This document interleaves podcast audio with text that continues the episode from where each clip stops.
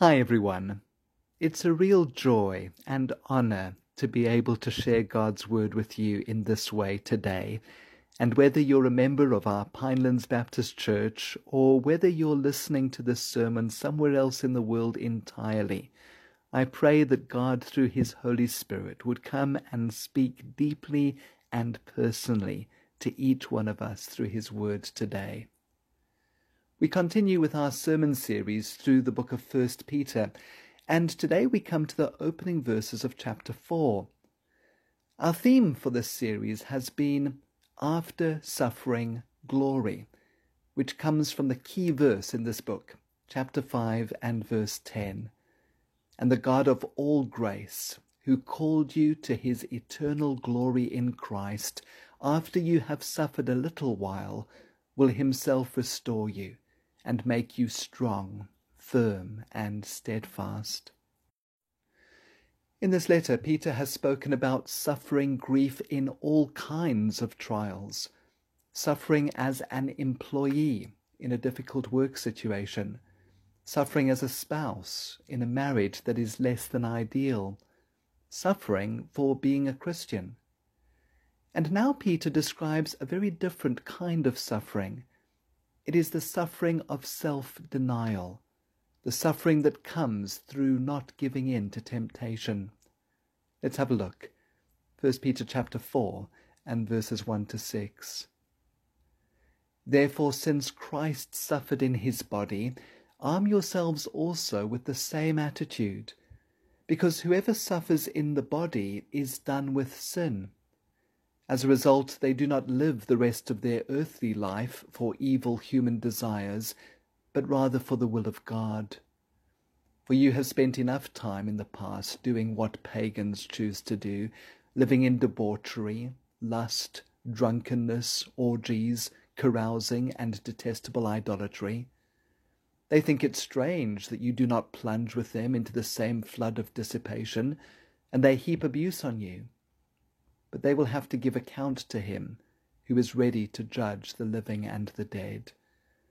For this is the reason the gospel was preached even to those who are now dead, so that they may be judged according to human standards in regard to the body, but live according to God in regard to the Spirit. This is the word of the Lord. Thanks be to God. Suffering due to self denial, suffering as a result of not giving in to sin, is not something that is often addressed in our Christian churches, and yet it's a vital topic.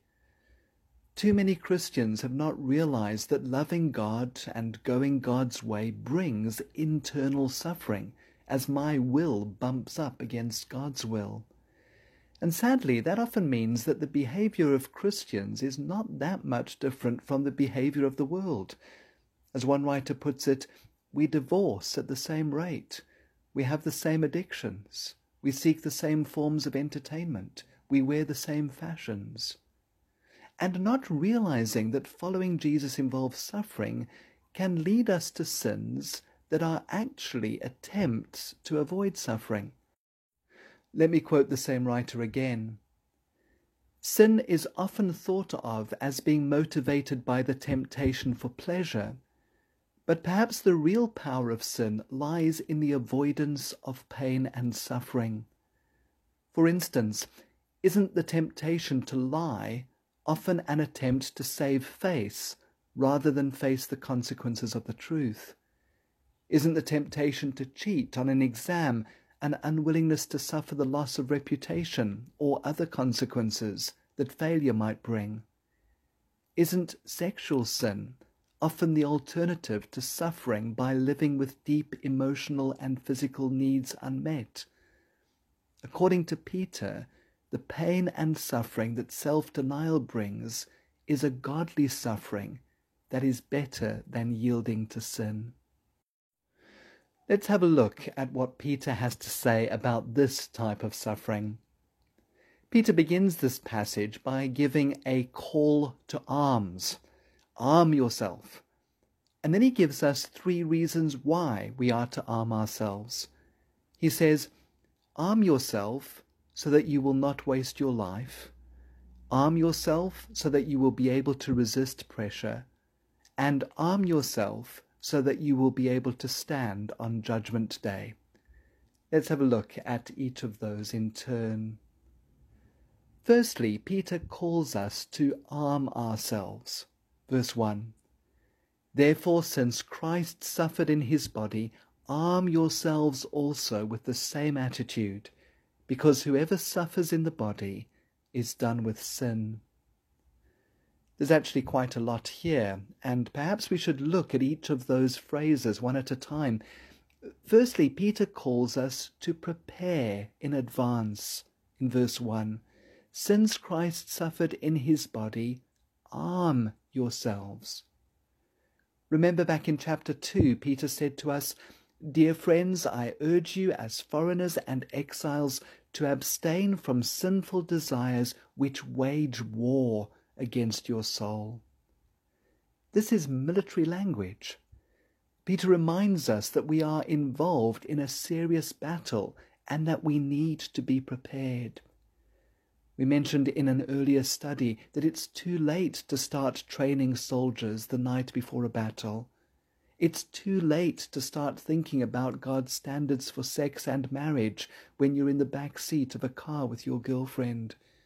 It's too late to start thinking about what the Bible has to say about alcohol when the tray is being passed around at the office party.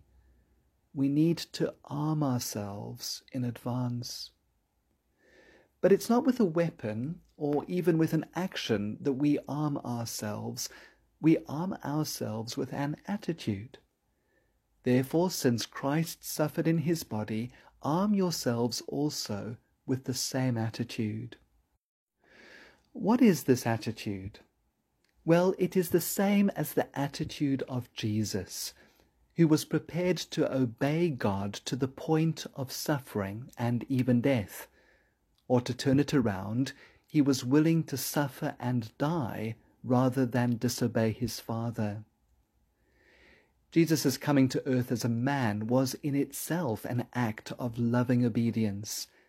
In Hebrews chapter 10, the writer applies the words of the psalmist to Jesus Here I am, it is written about me in the scroll. I have come to do your will, my God. The only incident from Jesus' childhood that is recorded for us in the Gospels is his teaching in the temple while Mary and Joseph are searching the city for him. And on that occasion he said to them, Didn't you know I had to be about my father's business. Never at any point in his life did he seek to please himself.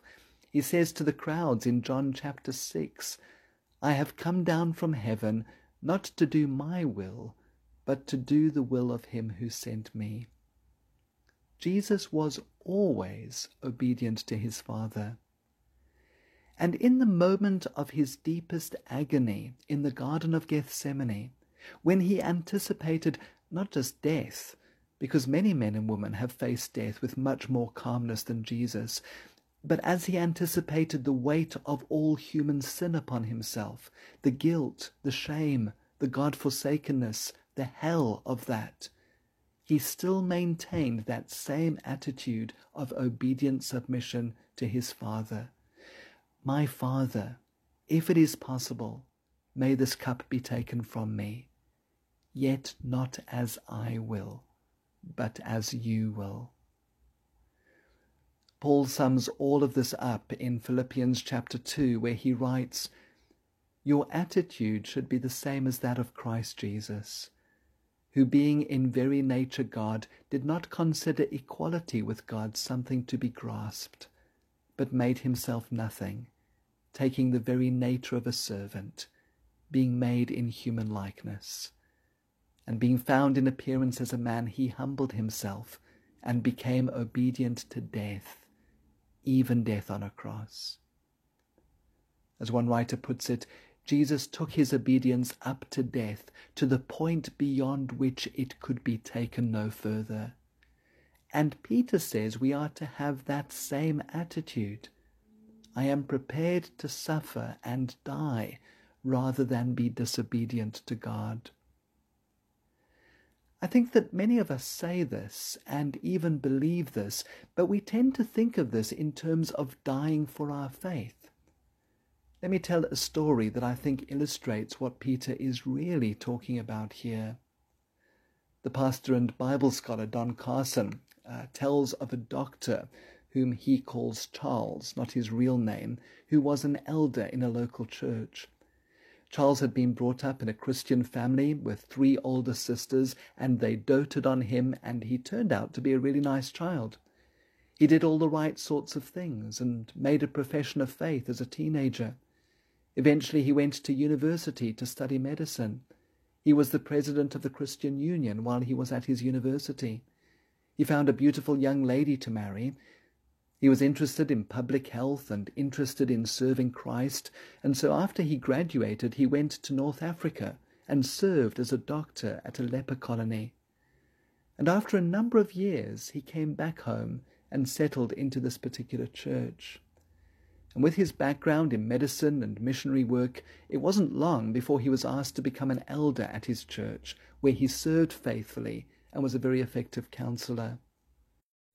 Then, without any warning that others could see, he told his wife he was divorcing her and he was going to live with his secretary. The senior pastor and others in the church spent a lot of time trying to counsel him and his wife, but this man's mind was already made up. In fact, his attitude was, Why are you telling me what to do? I'm not doing anything wrong. You don't have the right to tell me what to do. And in due course, he did divorce his wife and ultimately married this other woman and moved elsewhere in the country. Several months later, Don Carson was chatting with this man's pastor, whom he knew quite well. He knew about the situation, and so he asked the pastor, Tell me, what do you think went wrong with Charles? What was the problem? And the pastor said, I don't think Charles was a Christian. And Don said, Come on, give me a break. The man was a missionary in North Africa. He followed the Lord for many years. He led others to Christ. And you say you don't think he was a Christian? And the pastor replied, don't misunderstand me. I'm not for a moment suggesting that Christians can't fall into adultery. All I'm saying is that I don't think he was a Christian because I cannot find any place in his life where he ever took a major decision simply because it was the right thing to do under the lordship of Jesus. And Don said there must have been some sense of rightness and self sacrifice in going out as a missionary. And this pastor replied, No, not even then. He grew up in a Christian home, and everyone doted on him and told him that what he was doing was right, but he did what he wanted to do. He went to university and studied what he wanted to study. He was a natural leader, and everyone thought he was wonderful, so he became the head of the CU because that's what he wanted to do. He went and studied public health because that's what he wanted to do. He married the right girl, and everyone applauded him. He went to North Africa because that's what he wanted to do. At no point can I find a place where he took a decision against what he wanted to do for Jesus' sake. And, folk, this is where the rubber hits the road. Are there places in our lives on a monthly or weekly or daily basis where we take decisions against what we naturally want to do for the sake of Jesus, even when it costs us? Even when it hurts, where we don't watch certain things for the sake of Christ, where we don't give up on a difficult relationship for the sake of Christ, where we do give away some of the stuff we want to keep for ourselves for the sake of Christ. This is the attitude that Peter calls us to. And then Peter further describes this attitude when he speaks about the results of this kind of attitude. He says, arm yourselves also with the same attitude, because whoever suffers in the body is done with sin. Now, a couple of things that Peter is not saying here. He's not suggesting that Jesus had any sin that he needed to be done with. He's already told us back in chapter 2 that Jesus committed no sin. Nor is Peter telling us that suffering somehow makes people better Christians. Sometimes suffering does deepen our relationship with Christ, but sometimes it makes people worse. They become bitter and cynical and angry. No, what Peter is telling us here is that men and women who suffer unjustly because of their faith in Jesus, thereby demonstrate that they have made a break with sin. Not that they don't struggle with sin anymore, we all will until the day we die, but in choosing obedience, even if it means suffering, they demonstrate that they have made a settled, decisive decision to break with sin. One pastor says, when you make choices that involve you in suffering, you're making a huge statement. It's not all about me and my comfort. I'll willingly do the hard thing for the sake of Christ. The German pastor Dietrich Bonhoeffer was someone who understood Peter's words in verse 1. Bonhoeffer was one of the German pastors who opposed Hitler's Nazi Germany. He was arrested and put in jail, and he was executed under the express orders of Heinrich Himmler just a few days before the concentration camp at Flossenburg was liberated by the Allies. Erwin Lutzer wrote a book about Bonhoeffer called Hitler's Cross, and at one point in the book he writes this If we ask why Bonhoeffer had the courage to be martyred, we can only answer that he died many times before he was hanged at the concentration camp in Flossenburg. He was passionately convinced that discipleship meant death, death to our own comforts, death to our own agendas, and when necessary, physical death too. That's such a powerful quote Bonhoeffer died many times before he was hanged, died to family, died to possessions, died to self. And so Peter says, we prepare in advance, have the same attitude as Christ, and let that be seen in being willing to suffer rather than disobey. But why are we to do this? What will happen when we do? Peter gives us three results.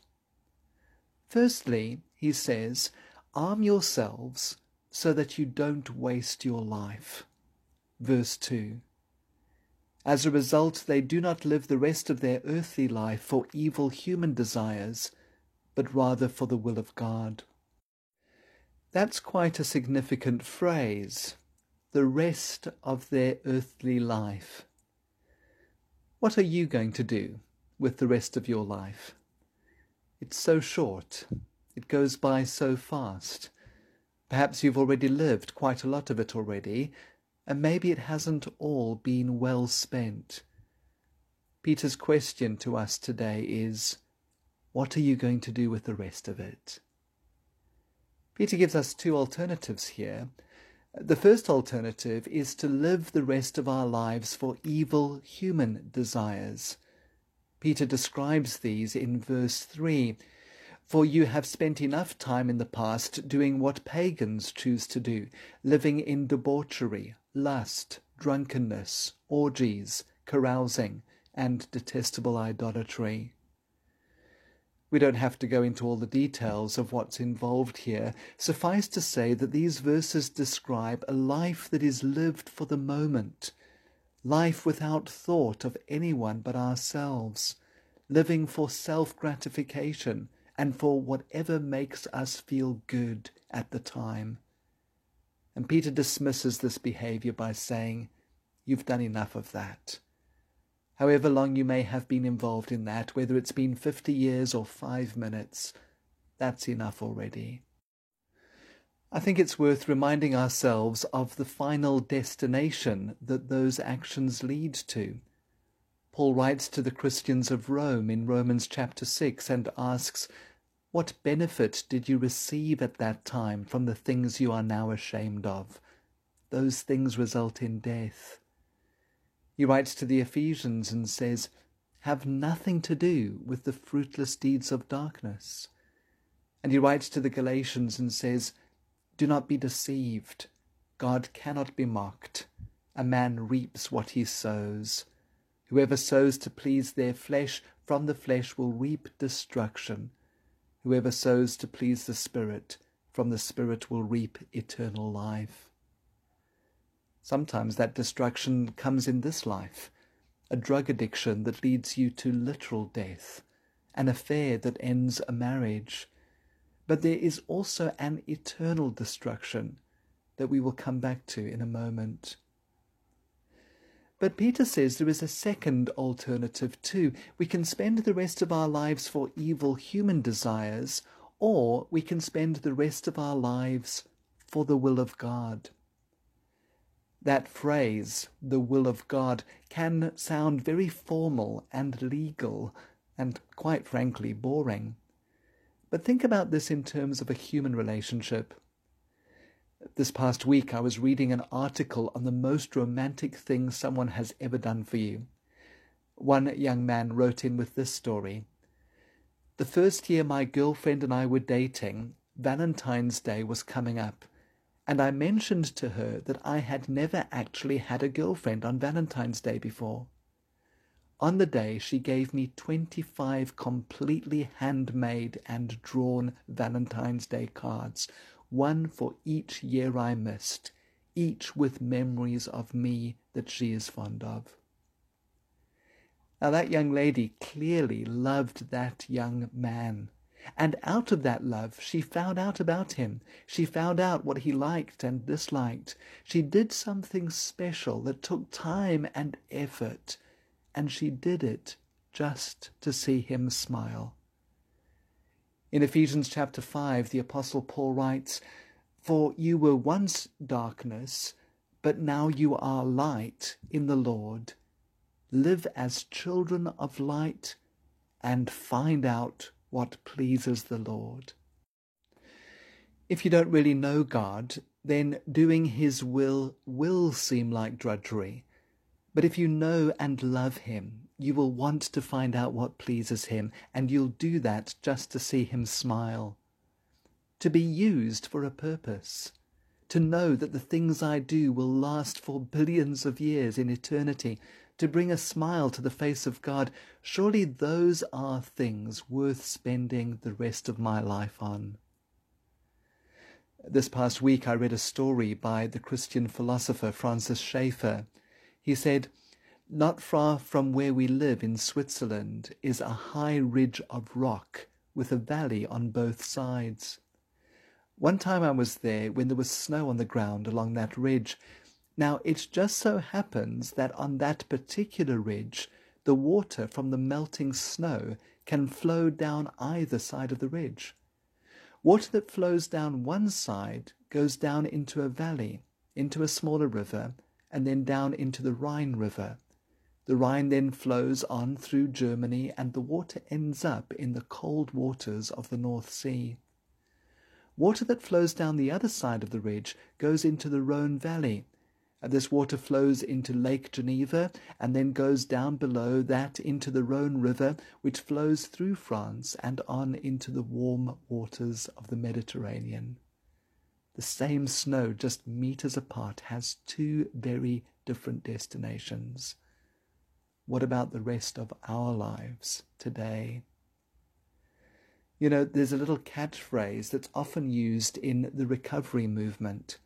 It says this Today is the first day of the rest of your life. Maybe you're an older person and you feel that you've wasted a lot of your life. It's not too late. It's never too late. Today can be the first day of the rest of your life. You have a choice either to live for evil human desires or to live for the will of God. And actually, you may be in a better position to that of some of the younger people listening to this because you know firsthand that many of the things that we chase after when we are younger are worthless. Maybe you are a younger person and your whole life stretches ahead of you. You've yet to make decisions about what career you're going to choose, who you're going to marry, how many children you're going to have. I want to urge you, above everything else, to live for the will of God. That's the challenge and the encouragement from this verse. We can't go back, but we can go forward today with quiet minds and strong hearts to love and serve the Lord. Don't waste your life. Secondly, Peter says, arm yourself with the attitude of Christ so that you don't give in to pressure. Verse 4 They think it strange that you do not plunge with them into the same flood of dissipation, and they heap abuse on you. Non Christians in the first century viewed Christians as killjoys who lived gloomy lives devoid of pleasure. Christians were considered to be antisocial because they wouldn't go to the theatre with its lewd plays, or to the chariot races or the gladiatorial fights with their blood and gore. And still today, Christians live differently, and the world doesn't like it. They don't have any problem if people ruin their lives or their health or their families or their careers through sexual promiscuity or alcohol but let someone turn to Christ and live a life of purity, and they consider that to be peculiar and contemptible. They don't just think it's strange, they think it's offensive. And as Peter says, they heap abuse on you. Probably because they sense that God has a claim on their lives too, and they're resisting that, and so they hate you. Here then is a different type of suffering it's one thing enduring the suffering of resisting temptation when you're sat alone in front of your computer. It's quite another when you're at a party and everyone is urging you to get drunk and laughing at you and belittling you when you resist their attempts. But arming ourselves with the same attitude of Christ enables us to withstand that and give a gentle answer in reply, as we saw back in chapter 3. Thirdly, Peter says, arm yourselves with the attitude of Christ so that you can stand on Judgment Day. Verses 5 and 6. But they will have to give an account to him who is ready to judge the living and the dead. For this is the reason the gospel was preached even to those who are now dead, so that they might be judged according to human standards in regard to the body, but live according to God in regard to the Spirit. Verse 6 is another one of those difficult verses to interpret, but it seems to be referring to Christians who have died. And Peter is saying, while Christians who have died may have been judged by human standards while they were alive, while they were mocked and ridiculed and thought of little account in the world's eyes, yet they now live in the spiritual realm and the judgment of men and women is not the final word on them. It's God's judgment that counts. Paul reminds us in 2 Corinthians chapter 5 For we must all appear before the judgment seat of Christ, so that each of us may receive what is due us for the things done while in the body, whether good or bad. And when we arm ourselves with the same attitude that Christ had, we know that no matter how others may judge us now, one day we will be able to stand before God's glorious presence, faultless and with great joy. All of this sounds very hard, doesn't it? Enduring the suffering of temptation to the point of death for Jesus. But as we close, let's come full circle and go back to the opening words of verse 1. Therefore, since Christ suffered in his body, the Lord Jesus is not asking us to do anything that he himself has not already done for us. When we think of Christ's suffering, we shouldn't just think of the beatings at his Jewish and Roman trials, the whipping he received from the Roman soldiers, and the crucifixion that he endured, as horrific as all of that was. The writer of the book of Hebrews says this in relation to Jesus' sufferings. Because he himself suffered when he was tempted, he is able to help those who are being tempted. Jesus experienced temptation to the point of suffering most of us don't even get to that point because we've given in to temptation long before we begin to feel that we are suffering. A little later in the same book, the writer says, In your struggle against sin, you've not yet resisted to the point of shedding your blood. But Jesus did for you, for me. Jesus struggled with and overcame sin to the point of shedding his blood. And just think about the implications of this for a moment. Again, the writer of the book of Hebrews says in chapter 4 that in Jesus we don't have a high priest who is unable to sympathize with our weaknesses, but we have one who has been tempted in every way, just as we are, yet was without sin. In every way. That particular problem that you battle with, Jesus was tempted in that way. If we just go back to the list of sins that Peter mentions in verse 3, Jesus was tempted with all of that. Jesus was tempted to lust. He was tempted to look in inappropriate ways when women were near him. Matthew tells us that he had a reputation for being the friend of prostitutes. I'm pretty sure that at least initially those ladies would have tried to relate to Jesus in exactly the same way that they had related to other men. In John chapter 8, we read about a woman who is caught in adultery and dragged out of her bed and forced to stand in front of Jesus. Jesus was tempted sexually to the point that the strength of that temptation caused him pain. He suffered the pain of that temptation for you and for me.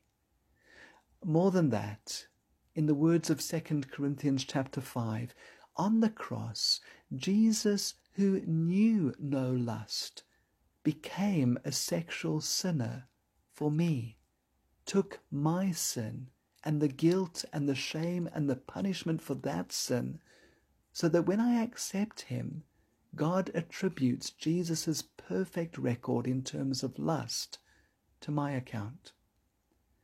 And when I understand that, it frees me up to live the rest of my life for Him.